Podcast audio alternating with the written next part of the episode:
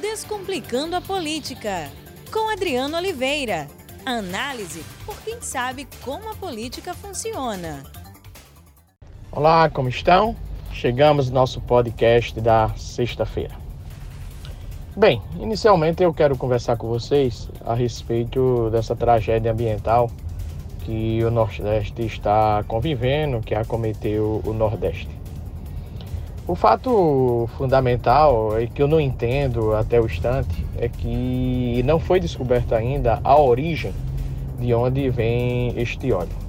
Então você sabe que esse derramamento de óleo ele ocorre, ele atinge as praias do Nordeste, Salvador, é, Maceió, Aracaju, Recife, podendo a possibilidade já de chegar no litoral do Rio Grande do Norte. Então observe que a linha já está demarcada. As áreas que estão sendo atingidas são próximas, é, elas estão numa circunscrição. Então você observa bem no mapa onde o óleo está atingindo, né? Há uma, uma, uma trajetória que vem desde a Bahia até possivelmente o Rio Grande do Norte. E a minha dúvida é qual é a razão do governo ainda não ter descoberto o que está causando esse dano ambiental, o que está causando esse vazamento de óleo. Então, esse é o primeiro aspecto.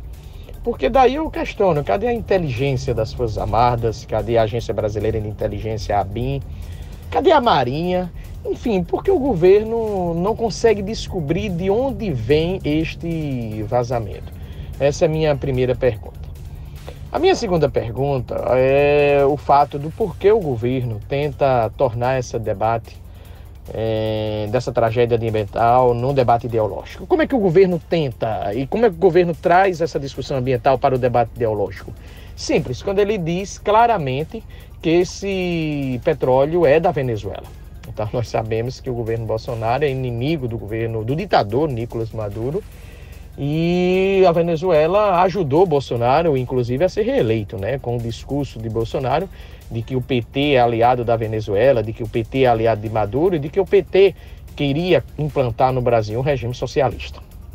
Pois bem, o governo diz que esse petróleo é da Venezuela e responsabiliza a Venezuela. E agora, por último, por último, o ministro do Meio Ambiente, o Salles, ele acusa de modo inverossímil, né, ou sem provas, não vamos dizer inverossímil, mas vamos dizer sem provas, o, a ONG Greenpeace, ou seja, ela é responsável pelo vazamento ou não fez nada pelo vazamento. Então, veja que o governo opta por tratar a questão ideológica em vez de apresentar solução. E esse é um problema do governo Bolsonaro.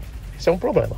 O governo Bolsonaro ele nunca consegue lidar com a gestão pública desprezando a ideologia, relegando a ideologia. O governo Bolsonaro ele não fala em gestão, ele não fala em eficiência, em eficácia, em política pública. Para ele o mundo se divide entre esquerda e direita, em socialismo e capitalismo. Veja o atraso que o Brasil vive. Vejam bem, olha, olha claramente, olha. Nós estamos numa discussão entre o Brasil, entre o governo, onde essa discussão está no governo, onde ele divide, onde ele discute as políticas públicas, onde ele debate os desafios do país a, a, a partir exclusivamente de única questão: socialistas, comunistas versus capitalistas ou direita versus esquerda. E, a, e essa tragédia ambiental no Nordeste está sendo tratada dessa forma. E claro, ao meu ver, por estar sendo tratada dessa forma, isso prejudica Primeiro, descobrir o que está provocando, promovendo essa tragédia. E, em segundo lugar, uma política eficaz, uma ação eficiente para combater essa tragédia, sabendo que nós estamos no momento em que o Nordeste recebe turistas, estamos no momento em que as pessoas, os pescadores nordestinos estão pescando para poderem ter o seu sustento. Nós sabemos que a rede hoteleira sobrevive no Nordeste, principalmente nessa época, essa época que ela encontra mais lucro, estamos diante de uma tragédia ambiental. E o governo discutindo ideologia, e o governo culpando a Venezuela, culpando o Greenpeace e sem apresentar solução. Um terceiro ponto relevante também é o seguinte, veja, na campanha eleitoral, o governo Bolsonaro teve um discurso antiambientalista de não preservação das florestas. Ele afirmava que a política ambiental era muito rígida, liberação de território para mineração, é, fim da demarcação das terras indígenas, diminuição das terras indígenas né, da demarcação. Enfim, ele trazia sempre isso à tona. A minha pergunta é, e minha hipótese também, será que esse discurso de Bolsonaro anti-ambientalista não empodera ações contra o meio ambiente? vou repetir. Será que o discurso do presidente Bolsonaro, não um discurso ambientalista, não empodera ações contra o meio ambiente? Então veja, nós já tivemos a tragédia na Amazônia no norte do país, onde nesta tragédia no norte do país, o que é que nós tivemos? O que é que nós observamos? Observamos simplesmente, e isso foi descoberto, que fazendeiros promoveram queimadas. Fazendeiros promoveram queimadas, empresários promoveram queimadas. Não podemos chamar essas pessoas de empresários de modo algum. Temos que chamar de pessoas criminosas. O fato é esse. Mas eles promoveram queimadas. A minha dúvida é: será que o discurso do presidente Bolsonaro, um discurso antiambientalista, junto com o seu ministro do Meio Ambiente, que eu não sei por que existe Ministério do Meio Ambiente no governo Bolsonaro, eu não sei qual é a razão dele existir, esse é meu ponto fundamental. Será que o discurso do ministro do Meio Ambiente, o Salles, mais do presidente Bolsonaro, não empodera uma agenda antiambientalista? E, consequentemente, já que se descobriu que, já que se descobriu que foram os fazendeiros que promoveram as queimadas na região norte do país, será também que eu posso, posso vislumbrar, posso lançar a hipótese de que essa tragédia ambiental no Nordeste pode ter sido proposital? Alguém tem feito essa tragédia? Ou essa tragédia não foi proposital, ninguém promoveu, foi apenas um acidente? Essa é uma dúvida que eu confesso, eu tenho até o instante.